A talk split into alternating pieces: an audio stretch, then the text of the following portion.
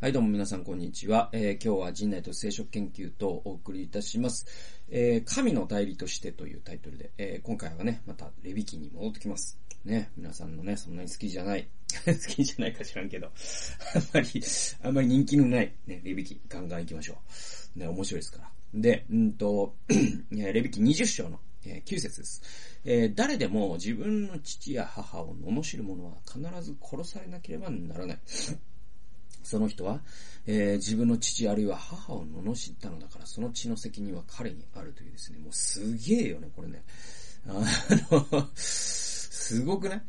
あのだから、この規定を読むときに、もうね、罰則があまりにも重すぎるように、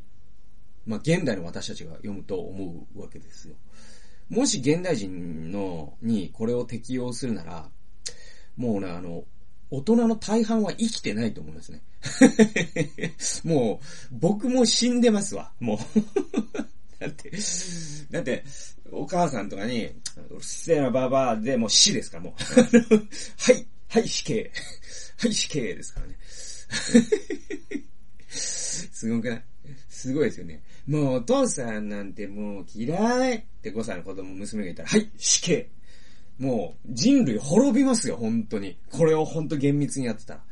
ね。っていうと、なんか、聖書、じゃあ君は聖書の権威を信じないのかって怒り出す人もいるのかもしれないですけど、でもちょっとすごくない？この罰則規定の重さ。罪に対する罰則規定の重さ、すげえなと思うんですけど。えっと、でもね、これね、まああの、こっからが大事で、あのね、仲介書を読むとね、あのーなんでこんなに、あのー現代の人から見ると、不釣り合いに移るほどの罰則規定がここに書かれてるかというと、理由があるんですよ。それ何かっていうとね、あのーユダヤの、その、世界観といいますか、宗教観の中では、あの、子供にとって、両親っていうのは、神の代理なんですよ。で、神の代理である両親を罵る、あるいは呪うっていうのは、神様を罵り、呪ったことになるんですよ。ね。で、まあ、旧約聖書に、その神を呪う人は死罪に当たるっていう、ね。で、まあ、あの、ユダヤのね、指導者たちがイエスの罪状をでっち上げた時も、その神を冒涜したっていうことで死罪に値するっていう理由付けをしたわけですよね。で、あのーだから、じゃあ神を呪う者が断ち切られるっていうところは、まあ現代人でもそれは、まあイスラム社会を除けばですね、いやいやいやいやってなるけど、でもそのユダヤの古代のね、世界観の中で神を呪う者が民から断ち切られるとか、あのね、えー死罪に当たるっていうのはまだわかるっていう感じがするじゃないですか。で、じゃあ、両親を呪う者も死罪に当たるっていうのは、そういうことなんですよ。その神の代理である両親を呪ったことが神を呪うことに当たるから、だから死罪って論法になってるんだよって仲介書が言ってて。で、えっと、ね、その、僕は、ここを読んだ時に、ポイントって、両親が神の代理として子供を預かっているという感覚の方が、なんていうのかな。より、えー現代人が学ぶべきポイントとしては大きいんじゃないかなと思います。もちろん、その、子供が親を敬う、こういうね、えーことはすごい大事なことはもう間違いないし。えーただ、それって、その、親の側が神の代理であった場合においてっていうことであって、なんていうのかな、例えばさ、その DV のね、お父さんとか、なんか共依存的な毒親、毒親とか、ポイズンマザーとかいるじゃないですか。で、そういう人たちに、ね、DV のお父さんが、お前、父親に口答えするのかユダヤだったら死んどるぞじゃあ一発殴ったらみたいのはもうか120%親が悪いと思うんですよね。はい。で、だから、あのーそれで関係性の問題なので、ね。子供が親を敬うような親であるっていうのももっと大事なことで。だから、ここで、あえて問題をね、子供側からと親側からの問題、二つに分けて考えるならば、僕は、えっ、と、両方大事です。両方大事だけど、とりあえず、僕は親側の方にフォーカスを置いて考えることによって、なんていうかな、ここからの、えー、より深い、えー、と言いますか、あの、たくさんの需要ををいただけるんじゃないかなと僕は思ったんです。で、それ何かっていうと、両親は神の代理として子供を預かっているっていう感覚って、現代人本当にないじゃないですか。ね。むしろ自分のものだと思ってますよね、子供のこと。で、子供を作るとか言うじゃないですか。で、それがもうそもそも、ね、自分のものだと思ってることで、子供ってでも授かってるし、預かってるんですよね。だから、この20年なのかね、成人するまでの間、神のものである神の子供を、ね、えー、神から責任を付託されて、それを預かっている。ほんと借り物というか、人様の子供というとあれだけど、神様の子供なんですよ。僕の子供じゃないんですよ。神の子供を、やじんないと、お前ならと思って預けようと思うんだよ。って言って預けてくださったと思ってるから、僕はね。で、それがやっぱクリスチャンの子供に対する態度だと思うから、だから、やっぱこう神様が、神様だったら自分の子供にしてあげたいことはするし、してあげたくないことはしない。これがやっぱ子育ての方針になってくると思うんですよね。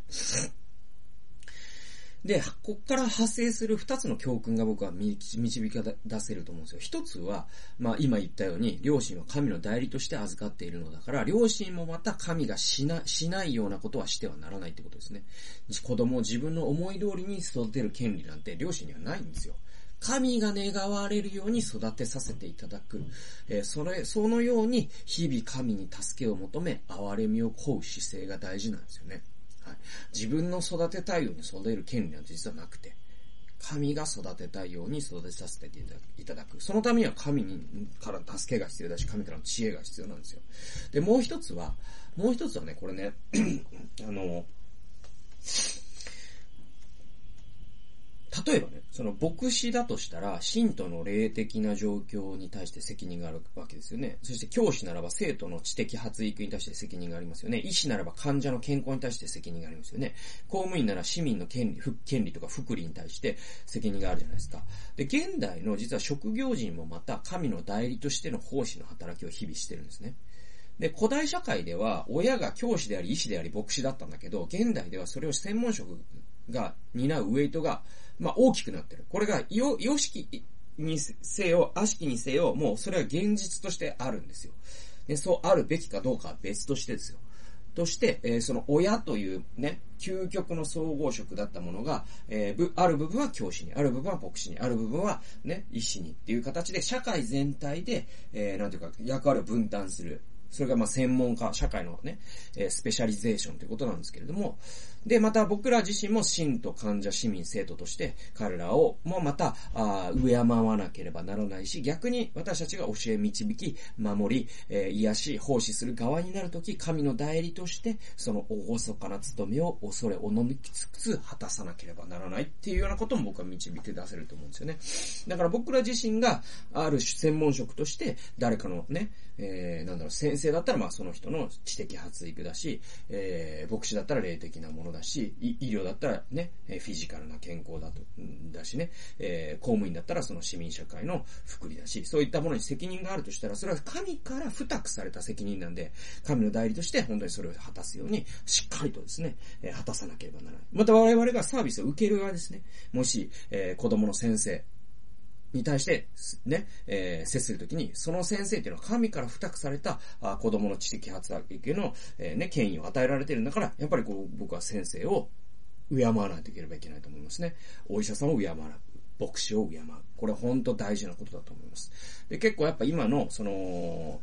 内田達というね、思想家も指摘しているように、今の社会って、一番の問題は何かっていうと、子供がね、社会に一番最初に登場する登場の仕方が消費者としてなんですよ。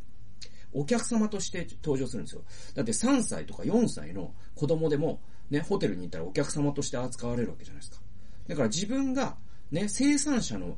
として、あ、ね、え、社会に登場する前に消費者として登場するんですよ。だから自分が消費者だっていう条件付けがすごい強い社会で、でもこれってすごい良くないことなんですね。だからこれが講じるとどうなるかっていうと、自分は学校にお金を払っている。だから教師はね、サービス業で、我々は客だと。だから自分の子供に対して教師が怒るなんてはけしからんみたいな意味のわからない親が出てくるんだけど、そうじゃないんですよ。教師は神から付託された責任において、その知的発育というのを受けたまわってんだから、だから教師を敬うべきなんですよ、我々は。まあ、牧師に対しても、公務員に対しても同じですよ。ね。で、もちろんそれが、あの、変なことを教えてたりとかね。あの、えー、なんだろう、変なね、えー、医療ミスがあったりとか、そういう時はちゃんと自分の正義を主張したらいいんだけど、基本姿勢は僕は、やっぱり教師を敬うとかですね、そういうことは本当に大事なことだと思いますという。えー、それはこの親を敬うっていうところからも導き出せる教訓なんじゃないかなと思います。ということで、今日は神の代理としてというテーマで、えー、10分間お話をさせていただきました。最後まで聞いてくださってありがとうございました。それではまた次回の動画及び音源でお会いしましょう。さよなら。